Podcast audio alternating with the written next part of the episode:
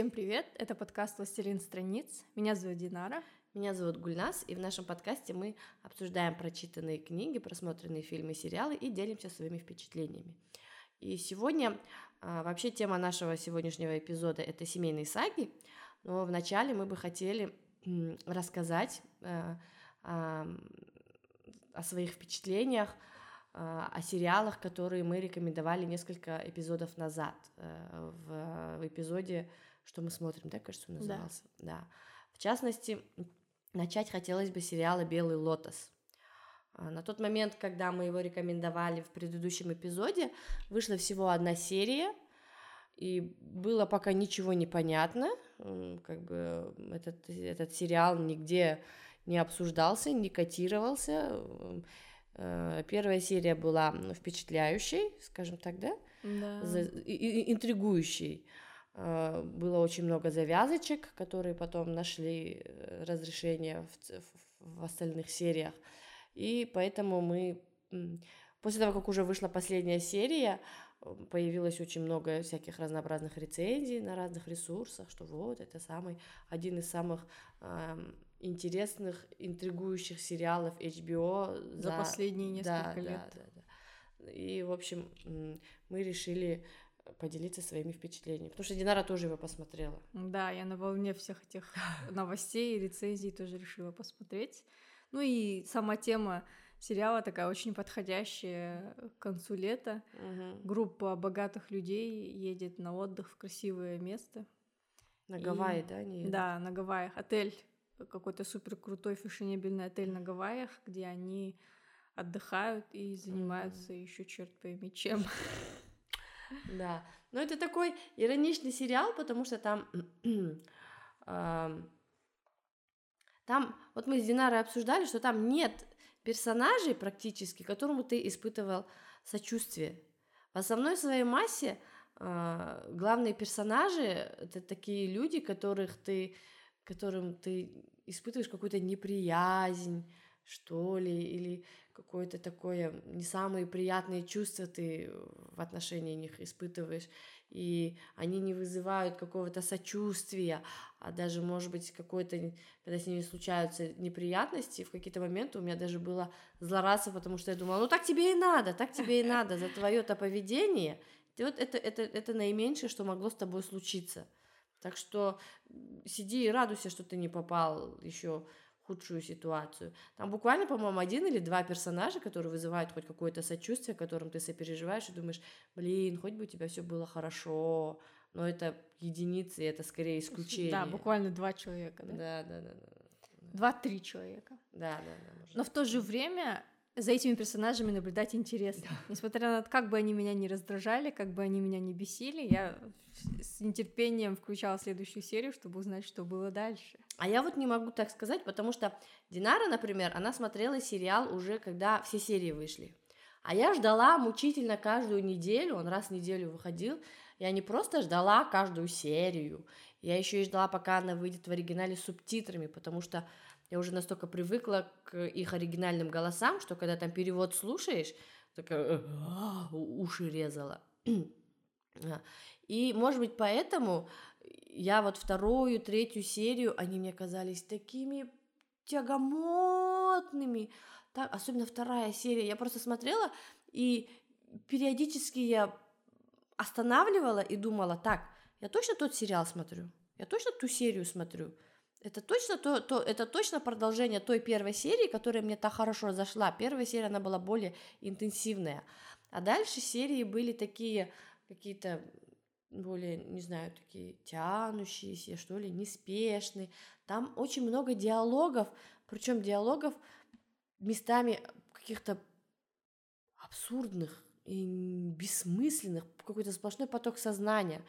В частности, например, в третьей да, серии, когда отец рассказывал сыну про то, что там обезьяны, макаки, набухался, когда... А, да, да, да. Вот это, это было, это был такой, это была такая серия, в которой ты просто смотришь и не знаю, у меня было желание прокрутить эти моменты, потому что эти диалоги, они как-то меня, они меня напрягали, и я от них уставала.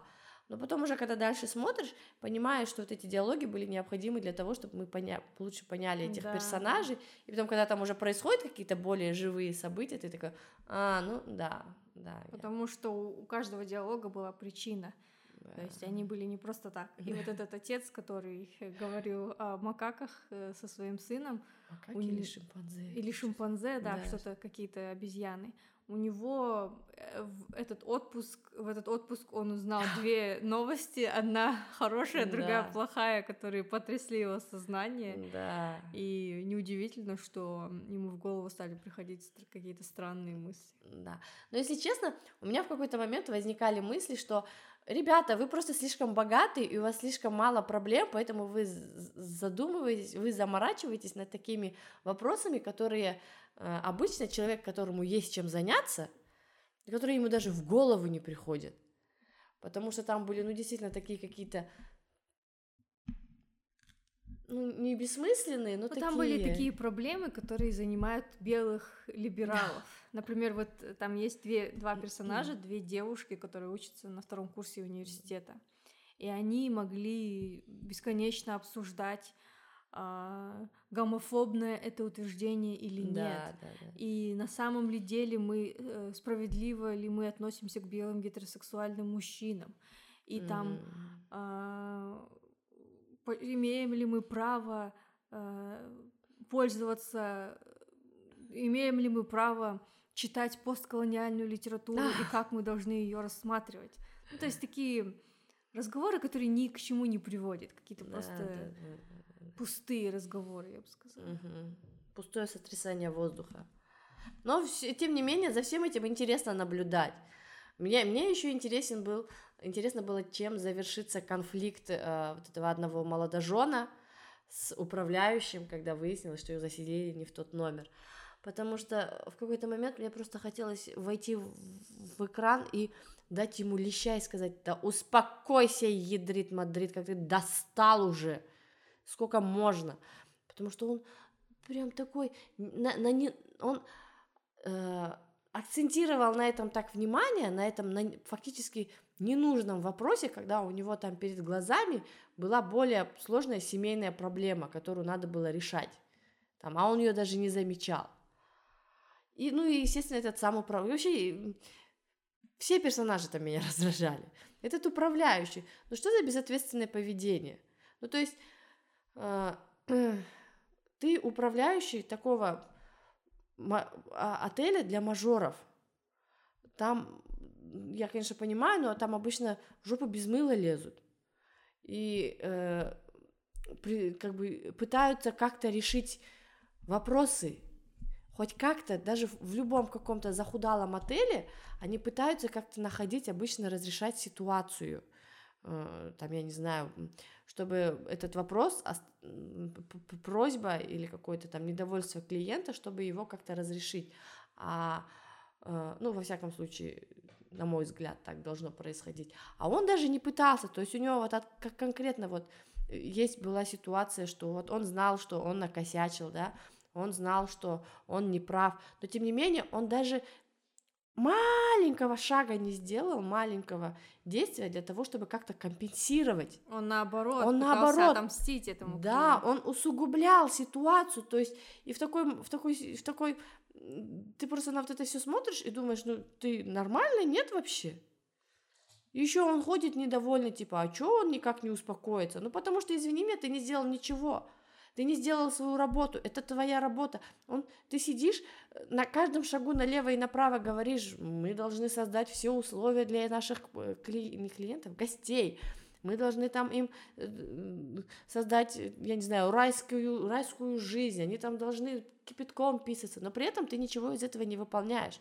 То есть у тебя была одна задача — заселить его в номер.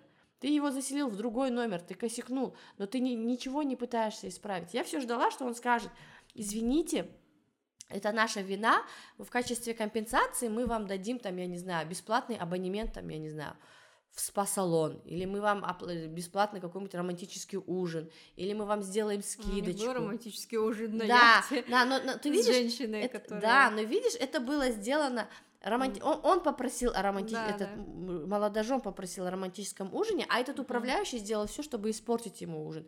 То есть он наоборот в данной ситуации, если честно, мне было мне было в какой-то степени даже не жалко, что с ним произошли потом какие-то такие события, связанные там с- он в какую-то там такую не очень лицеприятную ситуацию попал а, компрометирующую его, и все, что там потом дальше произошло, мне прям хотелось сказать, но это последствия твоих действий, это последствия твоих действий, возможно, они чересчур э, получились такими, ну, сильными, да, э, не- несоразмерно твоим, твоим проступкам, но тем не менее ты понес ответственность за то, что ты не то, что не пытался как-то компенсировать свою ошибку, а ты наоборот выставлял своего гостя тупицей. Он же ему говорил, нет, нет, нет, вы, вы не правы, вы не правы, мы молодцы, а вы, гости наши, не правы.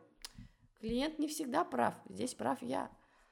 Мне кажется, это противостояние управляющего и вот этого молодожена, оно отлично иллюстрирует одну из главных тем сериала, это противостояние между богатыми и бедными, Мгм. потому что мы видим это во всем. Вот отношения, которые возникают там между одной клиенткой миллионершей и сотрудницей спа-салона, Да.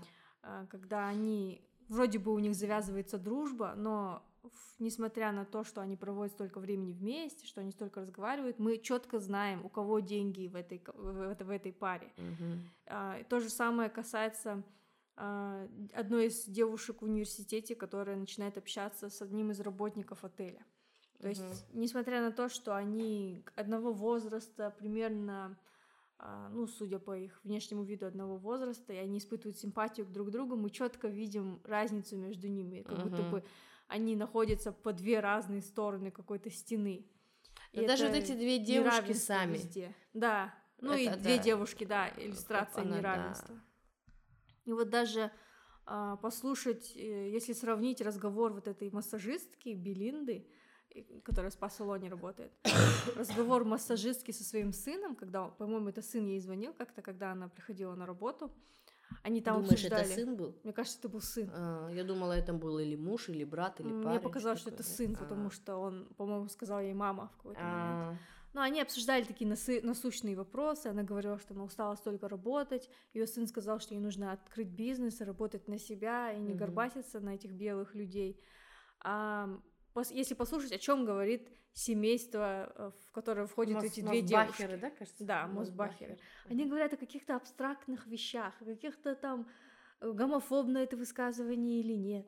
Да, они еще без конца стремятся осудить э, свою мать, своего отца, постоянно чем-то недовольны, вечно пытаются какие-то разделить людей на какие-то социальные Да, группы да. и в соответствии в своей голове и в со- соответствии с этим выстраивать какие-то, я не знаю, недоотношения с ними, как-то с ними об- общаться.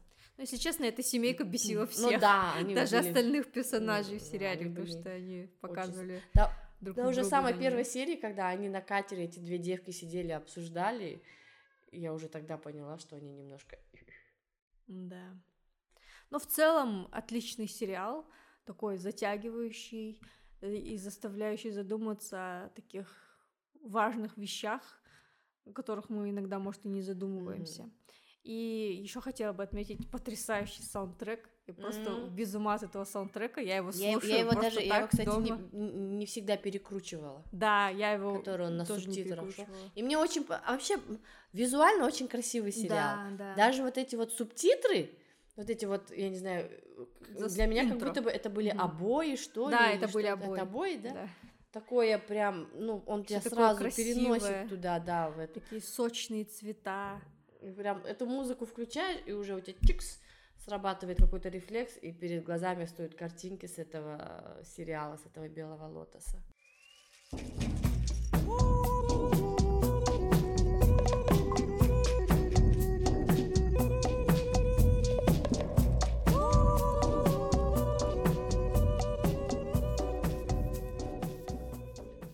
Я еще скажу пару слов про сериал, который э, я смотрела, когда мы говорили о том, что мы смотрим. Мгм. Это, кажется, было два эпизода назад.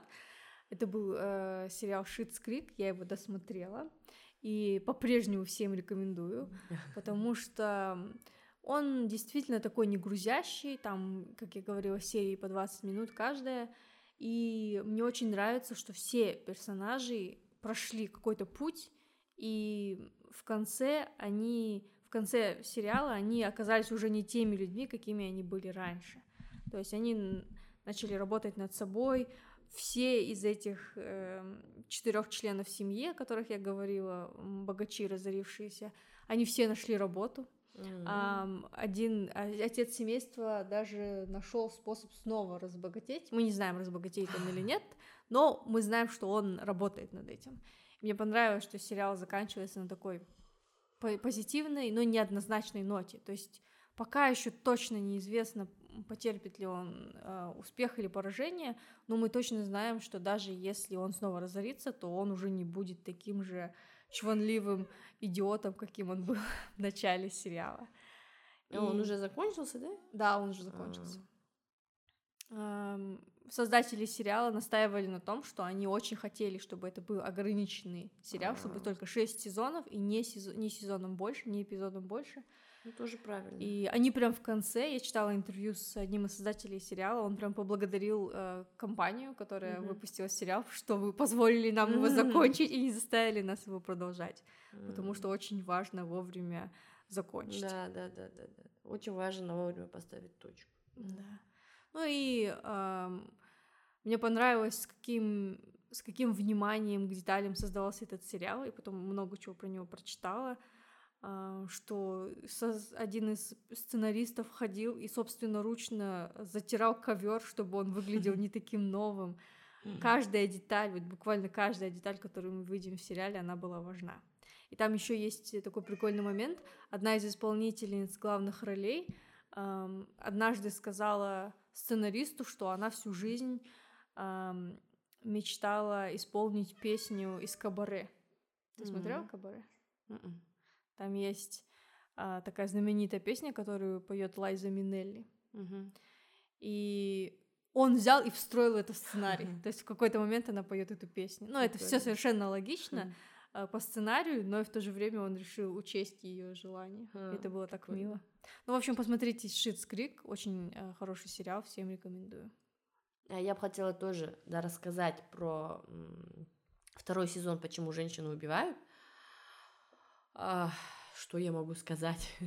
Но он практически так же хорош, как и первый сезон, несмотря на то, что а, здесь немножко м, подача отличается от первого сезона, то есть здесь история ведется только в одном временном отрезке, а не в трех, как в первом сезоне но тем не менее здесь история женщин, которые а, недовольны своей жизнью или в жизни которых происходят такие события, которые приводят к тому, что люди умирают. К концу сериала, э, скажем так, твое отношение или видение или понимание персонажей с первой персонажей вот э, в сравнении с первыми сериями сериала, оно меняется, да и сами персонажи меняются, и а, там тоже, по-моему, всего 8 или 9 серий, и мы видим, как а, кардинально меняется характеры, сами персонажи, их положение, и как те, кто в начале сериала был где-то там на дне, как они э, к концу сериала э, занимают какие-то, не знаю, э, верхние строчки или занимают какие-то лидирующие позиции в, в Бамонде, и как те, кто до этого блистал на подмостках, они в итоге в конце сериала вынуждены побираться. И в то же время мы замечаем, замечаем, как вот второстепенные персонажи меняют. Ну, в общем, я даже не знаю. В принципе, про этот сериал много кто уже где-то где что-то написал. Я вот все пытаюсь как-то не заспойлерить, чтобы, чтобы не сказать, что там кто, кто убийца, кто не убийца, но а, по-прежнему в этом сериале хорошие женские персонажи прописанные, которые развиваются, которые меняются, и э, в процессе сериалов мы, ну, в процессе просмотра мы узнаем э, историю всех этих персонажей и те, кому мы изначально испытывали отвращение, может быть, какое-то неприятие, в какой-то момент ты начинаешь испытывать к ним сочувствие, сопереживать им, и наоборот, те, кто в самом начале э, был нам симпатичен, они потом уже могут к концу сериала э, показаться нам настоящими монстрами или, или еще что-то. В сериале очень много смертей, но что я могу сказать?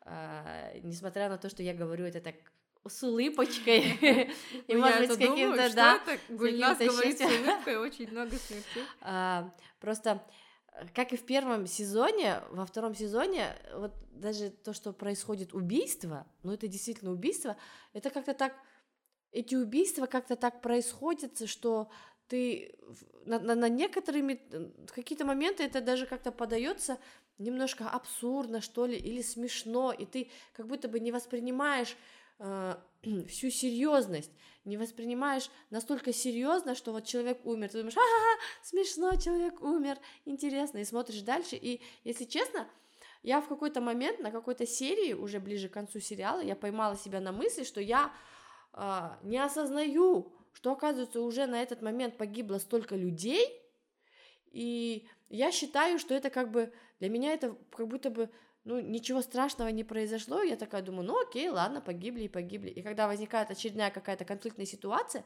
я начинаю думать, ну, блин, тут нет никаких нормальных, как, как бы, как, я начинаю же думать, как, как, как персонажи могут разрешить эту ситуацию. Я в какой-то момент поймала себя на мысли, что я думаю, ну, здесь, наверное, оптимальнее всего будет его тоже убить. И то есть когда ты вот уже ловишь себя на этой мысли, я на себя на этой мысли поймала, такая, о, о божечки, что это, что это, что со мной происходит? И э, даже начинаешь понимать этих персонажей, и как-то меняется твое отношение, и когда возникает там человек, который пытается сказать, ай-яй-яй, нехорошо убивать, то у тебя вот как-то вот, я не знаю, либо режиссер, либо я такая восприимчивая, но меняется отношение к этому, и мне кажется, может быть, в этом-то и был посыл, что, э, э, ну что, в какой-то определенный момент человек э, перестает осознавать всю серьезность своих плохих поступков, что ли, или он просто перестает отдавать себе отчет, что он совершает какие-то плохие поступки.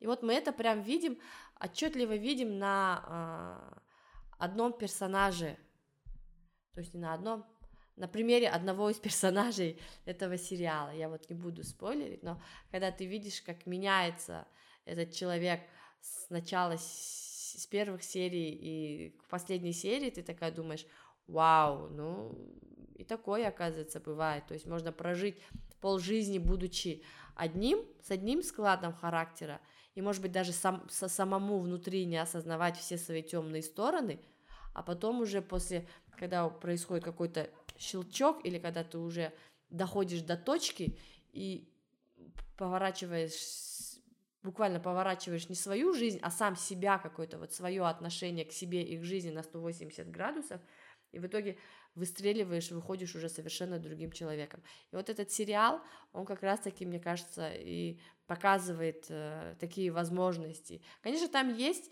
персонажи, которые остались э, на своем, которые по-прежнему э, остались верны своим принципам, но тем не менее э, именно вот, вот этот вот контраст, наверное, да, между человеком, который готов на все ради какой-то определенной своей цели, важной для него, но, возможно, какой-то такой не очень не очень значительной для остальных людей, и вот такие вот какие-то ну, наиболее здравомыслящие люди, которые как-то пытаются сдерживать своих внутренних демонов. И еще не будем забывать, что, как и в первом сезоне, в этом сезоне очень все красиво снято, очень красивая одежда, такая стилизованная. Я прям смотрела и думала, какие красивые платья, какие красивые шляпочки, какие красивые персонажи и герои. Так что, э, если вам понравился первый сезон «Почему женщины убивают», я думаю, вам надо обязательно смотреть второй сезон. Э, очень такой интересный детективный сериал. Ну, и детективный, и психологический, там все в нем намешано. Вот. почему женщину убивают второй сезон. На этом мы завершаем наш экскурс в сериалы, которые мы смотрели два эпизода назад, и переходим к основной теме нашего эпизода, которая семейные саги в этот раз. А я начну с э, книги Людмилы Улицкой «Казус Кукотского». Это не семейная сага, наверное, в строгом смысле этого слова, потому что там всего одна книга, и ну, она действительно повествует о жизни целой семьи, э, семьи Кукотских. Но эта семья такая, э, можно сказать, не, не, не кровная семья, а семья, которая сложилась в результате стечения обстоятельств жизненных. Э, Все начинается с истории э, главного героя, гинеколога по имени Кукотский. Кукотский, ну, фамилия Да, э, фамилии Кукотский. Это действие происходит в советские времена, ну, где-то после войны, по-моему, сразу после войны, когда была огромная нехватка врачей, и таких квалифицированных врачей, ну и мужчин в том числе.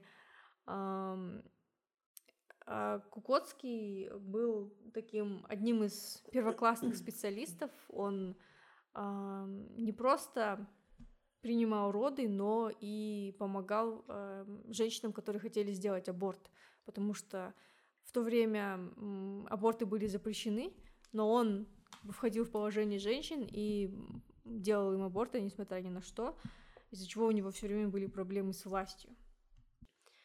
Он встретил свою жену Елену также благодаря своей работе, он провел ей операцию, э, после которой они сблизились и э, они поженились, поселились вместе. У нее была своя дочка Таня и домработница.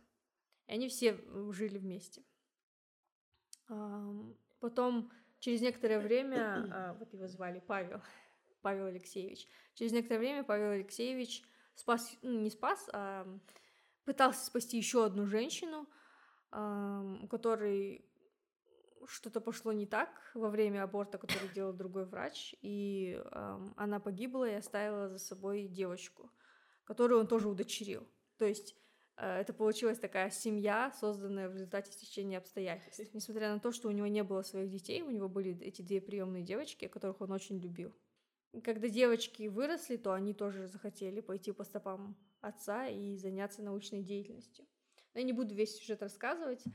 Я просто скажу, что эта книга, она такая удивительно теплая и уютная. То есть, когда ты ее читаешь, ты не думаешь о том, что ты читаешь книгу про семью. Ты читаешь и будто бы погружаешься в эту атмосферу, и тебе не нужно там каких-то прилагательных эпитетов о том, что они были такими дружными, что они так хорошо друг друга понимали. Ты сам все это инстинктивно чувствуешь. И как только происходят какие-то события, которые которые как бы вгоняют клин между этими персонажами, которые нарушают их э, идиллию, то ты сразу остро чувствуешь это и переживаешь им.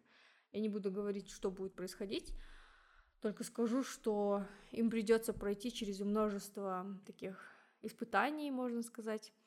И ну, моменты счастья, конечно, у них будут, но будут и моменты горя и страданий. И несмотря на то, что с ними будет происходить, они будут стараться помогать друг другу, поддерживать друг друга, эм, несмотря на, как бы, я, я изо всех сил тут стараюсь избежать спойлеров. Тяжело, да? Да. Что сказать? И вот, убийца Брэд Питт, но... Да. Просто я думаю, если я сейчас эту деталь сюжета скажу, вдруг им будет неинтересно. Но на самом деле э, сюжет не главное в этой книге, потому что здесь главное то, как написано и как персонажи развиваются.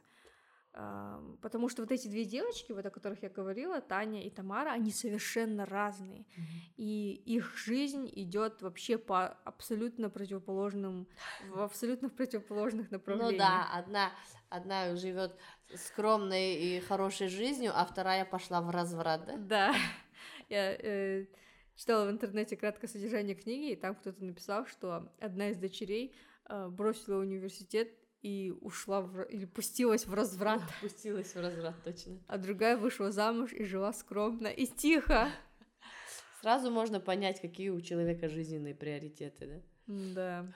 А еще, кстати, в этой книге очень много таких не то чтобы мистических, а таких необъяснимых элементов, там галлюцинаций, каких-то странных снов, которые тоже добавляют какую-то какой-то шарм этой книги и делают ее прочтение как-то глубже. То есть это не просто там история родился, жил, умер, а это такая более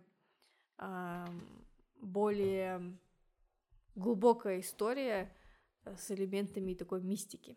Кстати, есть еще одноименный сериал, ну, то есть экранизация этой книги. Я очень рекомендую, потому что, мне кажется, получилась такая душевная экранизация, что очень редко бывает, особенно в случае с сериалами. Но вот именно этот сериал, он получился таким же теплым, уютным и таким же пронзительным, как и в книге, как и сама книга.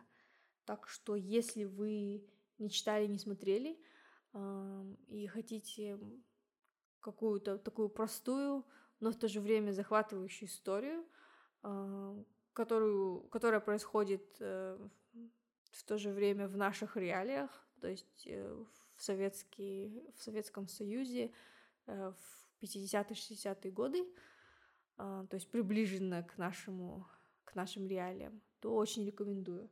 Казус Кукотского, автор Людмила Улицкая. Так, моя рекомендация. Ну, у меня рекомендация семейной саги. Э, скажем так, не самая э, ну, не, не, не такая уж непопулярная, это сага о форсайтах. Я хотела найти синоним, сказать, что она, этот, что она такая, что вы, наверное, о ней слышали и не могла подобрать слов. В общем, э, сага о форсайтах, Галсу Орси, э, сюжет о э, семействе, форсайтах, рантье, которые инвесторы, по-нашему это инвесторы, которые вкладывают деньги, получают с этого прибыль. Несколько поколений, в центре сюжета стоит, ну, так, можно, наверное, сказать, что два поколения, да? Сначала одно среднее, так называемое поколение, а потом уже их потомки. Форсайты – одна из влиятельных семей. В центре конфликта Джолиан Форсайт, он, а, ну, скажем так, патриарх, да, а, и его, э, скажем так, в основе истории в самом начале лежит э, отношение его одного из его сыновей, Сомс, Сомс Форсайт, с его женой Ирен.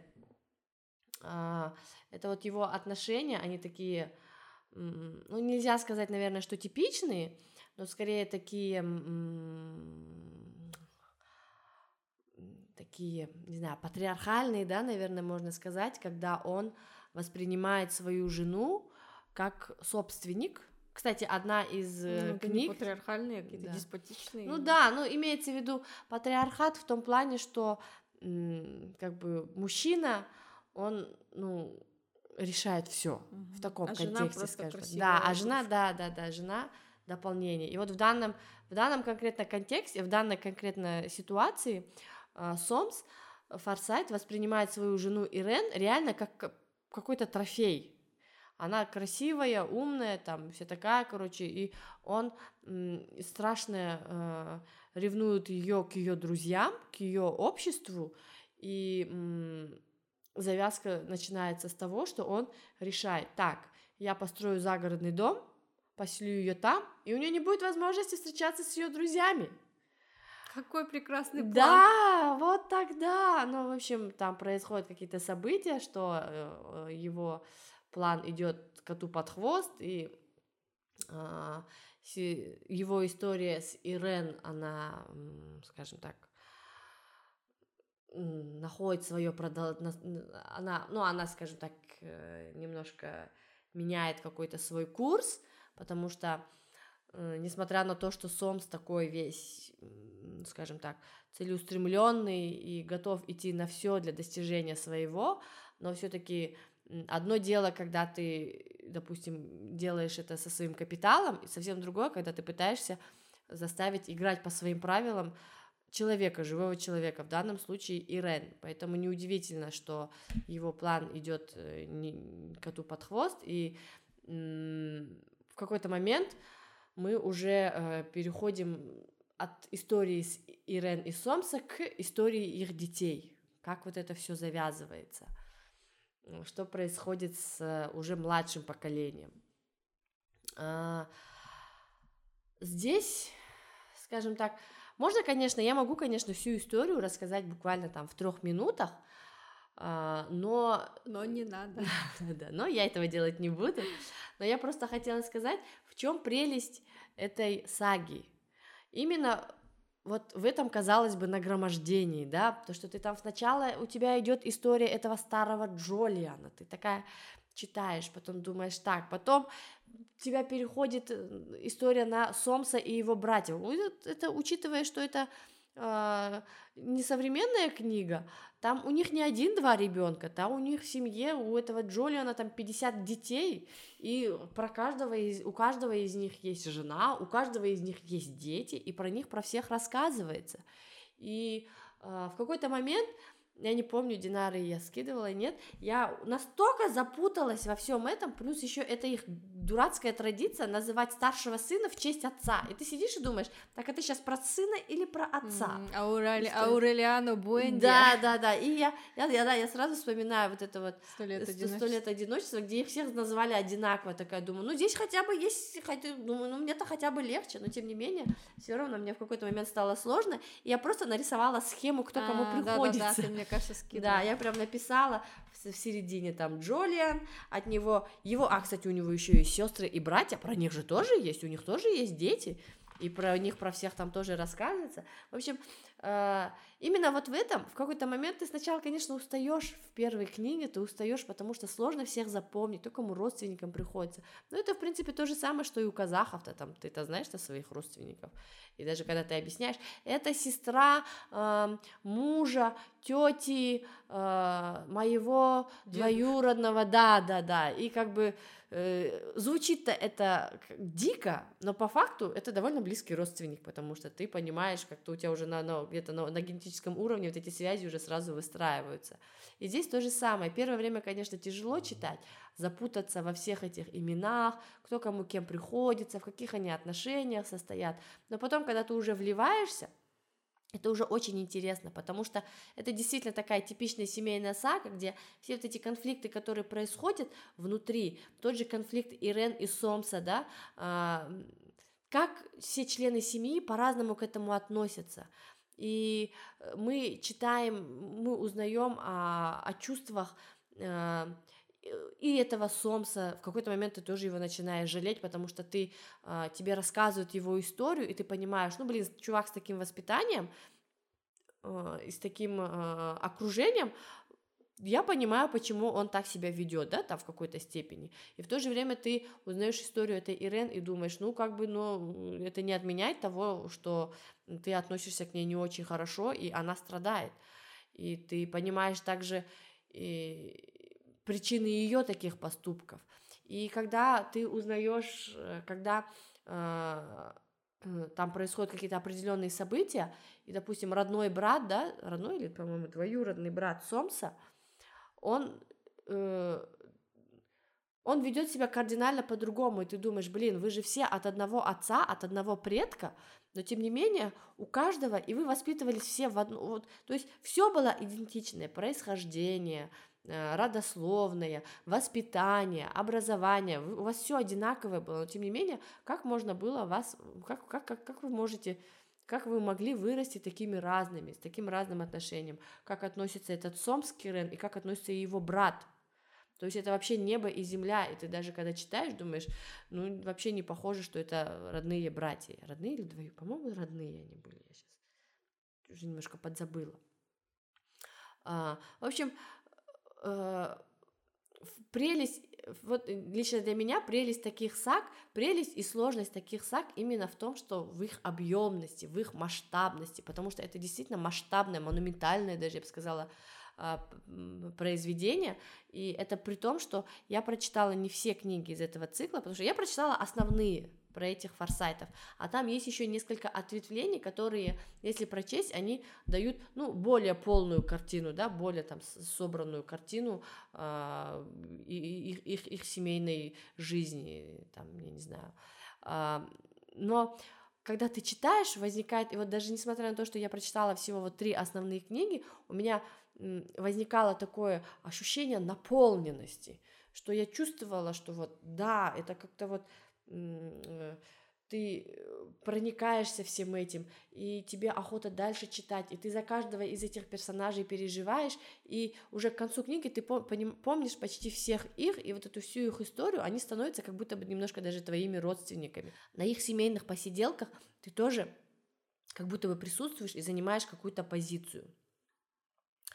А, ну, наверное, не буду больше дольше рассказывать, просто порекомендую, если вам необходимо какое-то а, чтиво, чтение для долгое, неспешное, которое заставляет вдумчивое а, такое какое-то а, произведение, то сага о форсайтах, она, ну, как нельзя лучше подходит, потому что там буквально все аспекты, не только любовь, предательство, там, я не знаю, Какие-то там даже, кстати, э, учитывая, что они инвесторы, вот эти вопросы тоже освещаются. И, допустим, мне было тоже интересно это читать. Как-то вот подспудно, может быть, где-то на уровне подсознания, а, ты даже пытаешься как-то подстраивать свои, свою родню под этих персонажей, думать, интересно, кто бы, мог, кто бы из моих родственников мог бы быть таким, или какие-то черты характера их соприкасаются. В общем, э, еще раз рекомендация сага о форсайтах. Ну, наверное, а, если вы загуглите, но только сюжет не читайте, в Википедии, там э, более ну, точное пояснение, какая книга, ну, что, что зачем идет, с чего лучше читать. Ну, лучше в Википедии это не смотрите, потому что в Википедии всегда спойлер. Да, да, да, да. Ну, Если там, вы уйдете да, вы просто, первых трех да, строчек, вы просто, вы просто вот этот вот сюжет пропускаете, просто найдите, там должно быть типа очередный, что ли, что-то типа такого раздела. Вот в этот раздел можно зайти, там просто идет описание, э, какая книга зачем следует, какую лучше читать. Но даже если вы прочитаете всего три вот эти книги, там, по-моему, «Собственник», что-то там «Последнее лето», что ли, что-то такое, то этого будет предостаточно для того, чтобы э, проникнуться и, может быть, даже полюбить этих форсайтов. Вот.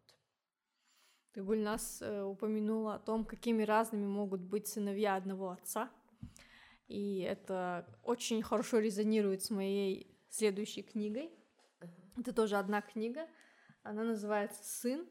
А, Ее написал Филипп, Филипп Майер. И это э, семейная сага о э, жителях Техаса. Э, начинается история в XIX веке во время освоения Техаса белыми людьми. Это так называемый американский фронтир, то есть э, дикий запад, который белые отвоевывали у индейцев. Получается, э, белые самовольно селились на землях индейцев, и потом э, как бы гектар за гектаром, пять за пятью продвигались все дальше на индейскую территорию и захватывали все больше и больше земель. Начало вот этого клана, о котором идет речь в сыне, положили именно такие вот э, переселенцы, которые осваивали Дикий Запад. Ну, конечно, там были не только белые. Сначала на эту землю пришли испанцы, потом э, пришли, их прогнали индейцы, потом пришли мексиканцы и прогнали индейцев, а потом пришли американцы и прогнали почти всех. Э, книга такая очень насыщенная разными деталями. А, например, вот из этой книги я узнала очень много деталей о жизни индейцев.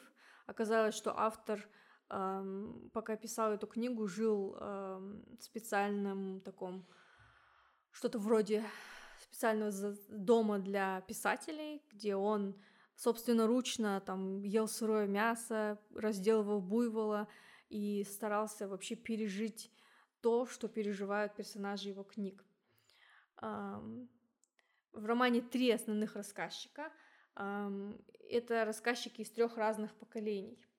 Они символизируют разные вехи в истории Техаса, то есть они выбраны не рандомно.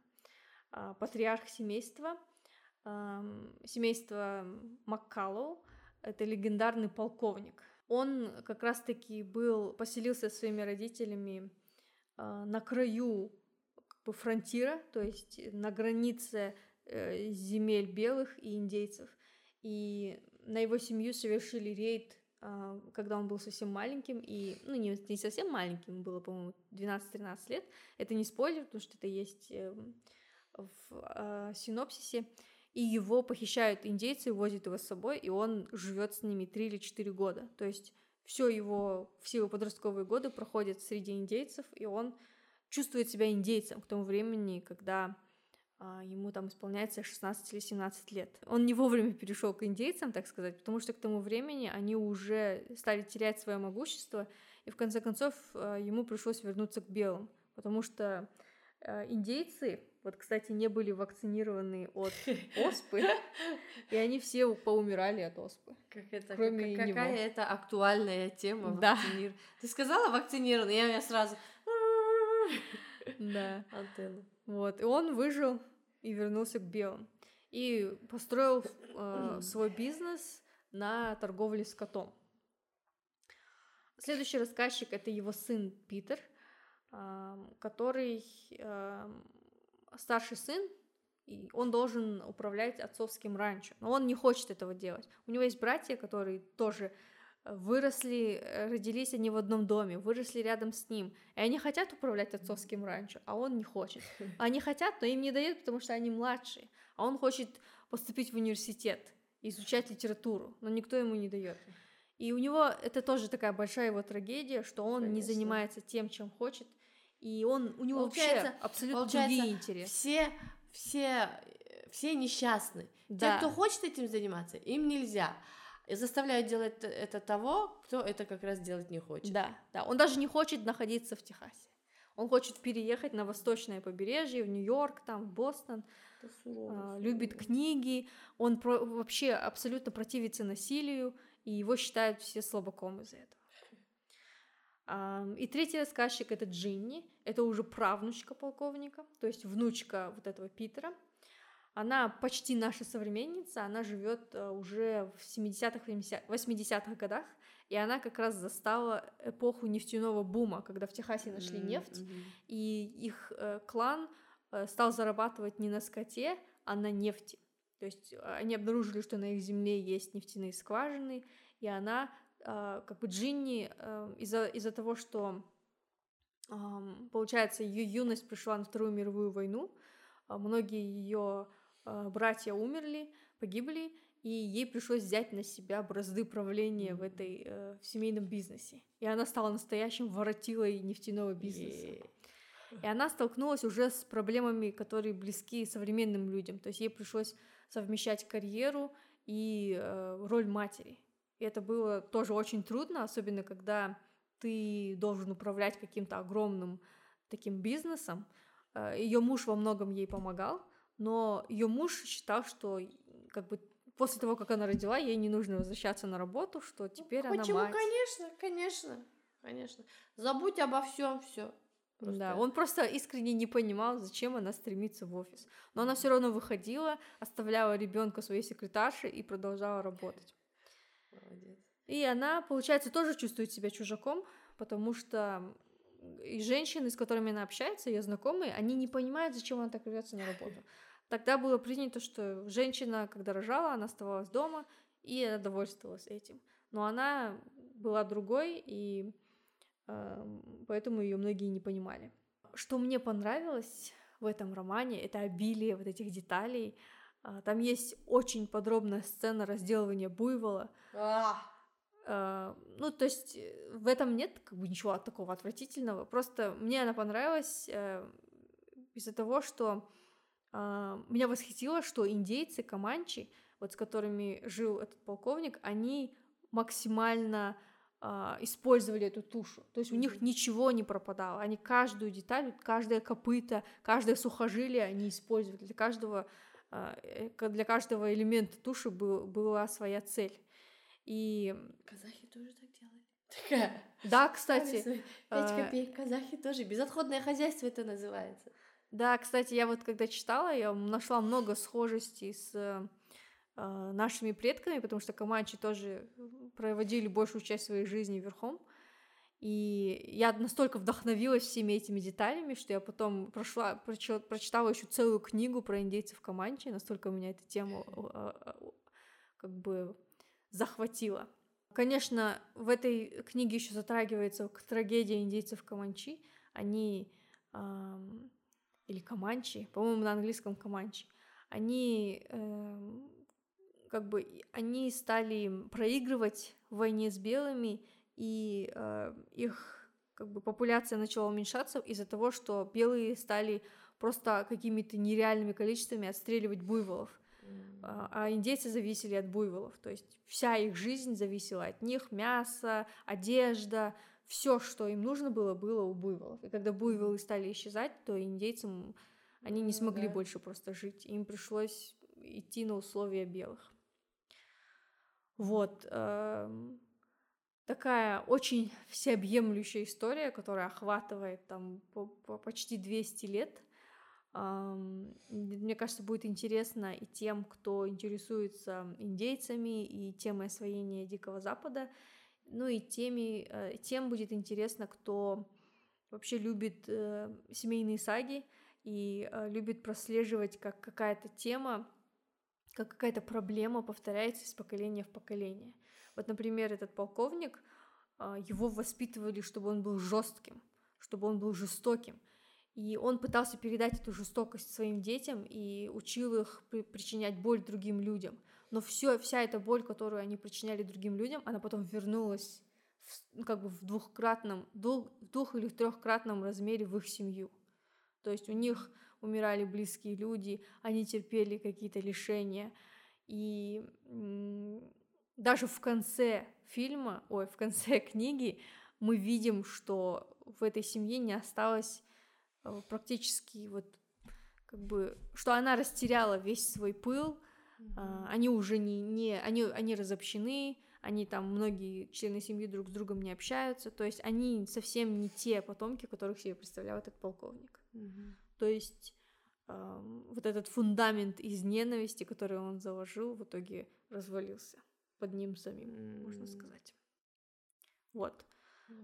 Так что, если вам интересна эта тема, а, мне кажется, такой необычный выбор. Я не видела эту книгу в подборках семейных саг, потому что, мне кажется, про нее никто не знает.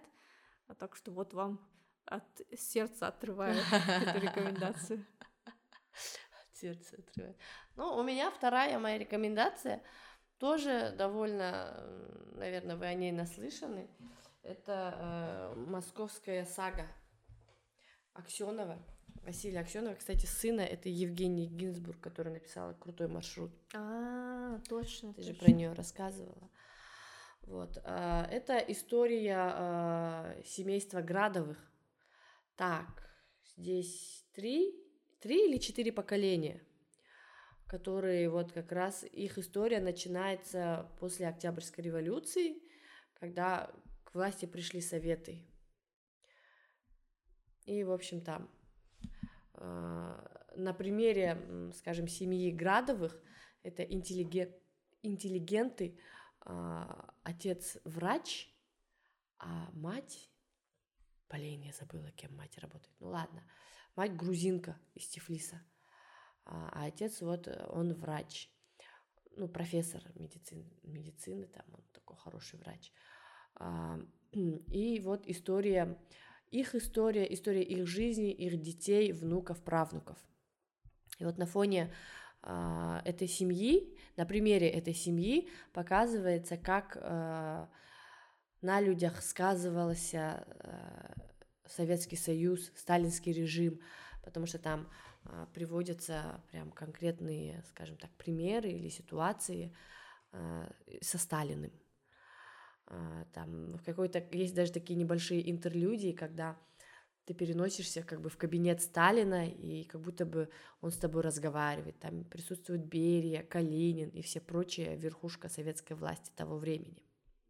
э, э, члены семьи э, Градовых переживают много всего, Вторую мировую войну, эту коллективизацию, вот эти репрессии, они все это переживают.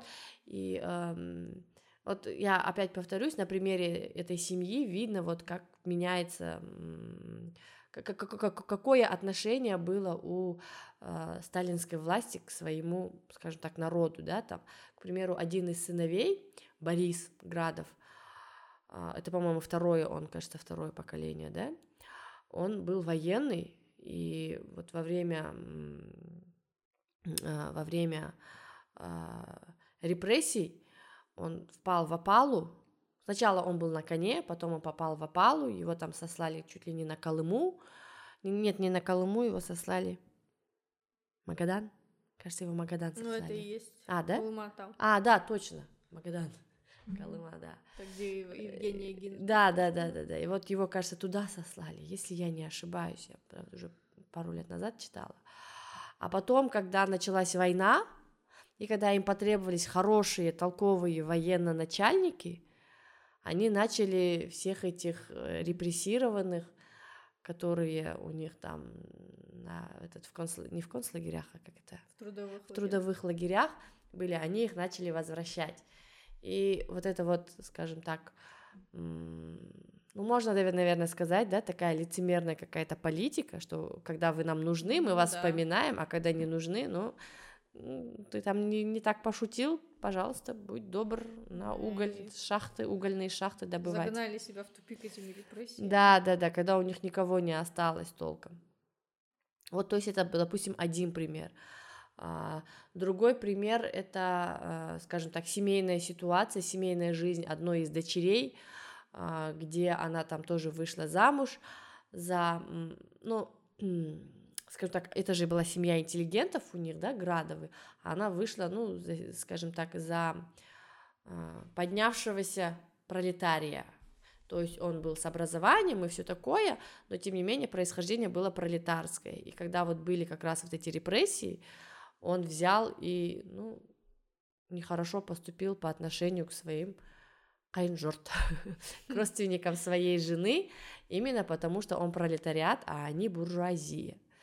То есть вот это вот э, все эти ситуации, э, с одной стороны, ты как бы э, проходишь урок истории, советской да, истории, истории Советского Союза, а с другой стороны, это же все личные драмы. Из всех членов этой семьи не было никого, кто бы совершил какие-то э, серьезные проступки, э, я не знаю, действительно принял участие в каком-то там перевороте с стремлением свергнуть Сталина, я не знаю, или еще что-то такое.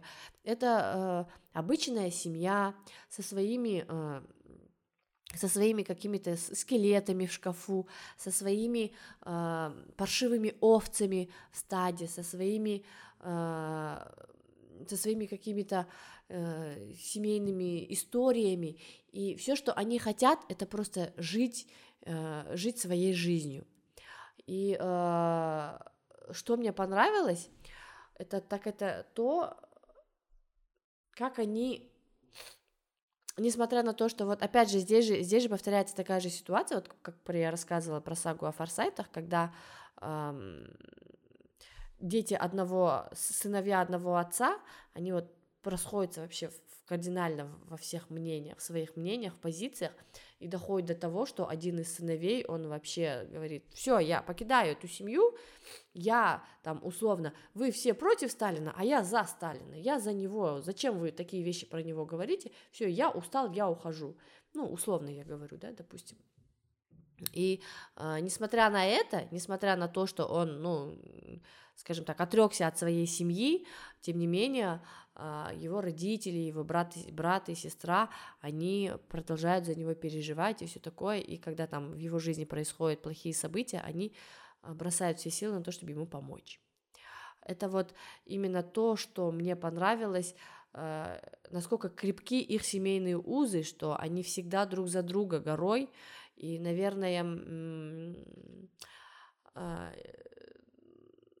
я, я не знаю, связано ли это с тем, что они в принципе такие дружные, либо э, автор, который вот, ну, мать которого тоже была, да, в лагерях, он, может быть, на фоне вот этой вот какой-то своей семейной драмы, может быть, он хотел показать, что несмотря на то, что сталинский режим пытался разобщить семьи, когда они заставляли жен отказываться от своих мужей в обмен на свободу, когда они э, клеймили детей врага, ну вот детей репрессированных, называли их детьми врагов, врага народа, и когда они им предлагали сделку «откажись от своего отца», и в обмен за это у тебя, у тебя будет хорошая жизнь, то есть делали все, чтобы разобщить семьи, вот на фоне всего этого эта семья Градовых продолжала друг за друга держаться, они продолжали быть ну, крепкими, ну, э, э, сохранять свои крепкие семейные узы и поддерживать друг друга, несмотря ни на что. Я думаю, книга будет интересна э, в первую очередь тем, что это, ну, это все-таки близко нам, да, потому что я думаю, что в Казахстане тоже нет наверное, ни одной семьи, в которой в каком-то поколении не было бы тоже жертвы такой вот сталинских репрессий. Э, все мы, не мы, наши родители э, жили в Советском Союзе, они знают это все не понаслышке, и это должно быть как-то находит отклик в твоей душе, потому что, ну, это все э, для тебя не пустой звук, не, как, не какие-то там рантье британские – которые на выходные летают в Париж на какую-нибудь оперу, я не знаю. А, и во-вторых, эта книга будет интересна а, как раз-таки именно а, историей о семье, о преемственности поколений, о том, как нужно сохранять свои отношения, семейные отношения, как нужно держаться друг за друга, что несмотря ни на что, не забывать о том, что вы друг другу близкие и родные люди. А, повторюсь, «Московская сага» Василий Аксенов, и если вы любите а, такого рода литературу, также вот, да, про Советский Союз, про, а, как это называется, лагерная литература, может быть, потому что там идет, там, ну, э, такой довольно, знаете, можно сказать, что жесткая манера написания, потому что там присутствуют сцены изнасилования, там прям конкретно какие-то эротические сцены присутствуют, там есть мат, там очень подробно, ну, на мой взгляд, довольно подробно обрисованы а, сцены пыток. И это, с одной стороны, это ужасает, потому что ты читаешь и содрогаешься, а с другой стороны понимаешь автора, потому что думаешь, ну, может быть, только такими методами и можно как-то напомнить о тех временах, чтобы люди, которые восторженно ностальжируют, ностальгируют а, об, этим, об этих э, золотых, по их словам, годах, годах, то надо им напомнить, что не все хорошо было тогда, что Нельзя было нормально, было страшно общаться с соседями, потому что ты никогда не знал, откуда на тебя поступит кляуза. Вот, и, ну, и, естественно, в свете, наверное, не знаю, пока, до тех пор, пока, наверное, живы люди, которые жили в Советском Союзе, такая литература, она будет очень интересна и полезна, наверное, для чтения. «Московская сага». Э, есть еще сериал, но сериал мне не понравился, кстати, там как-то топорно все было. Это очередной раз, когда книга лучше.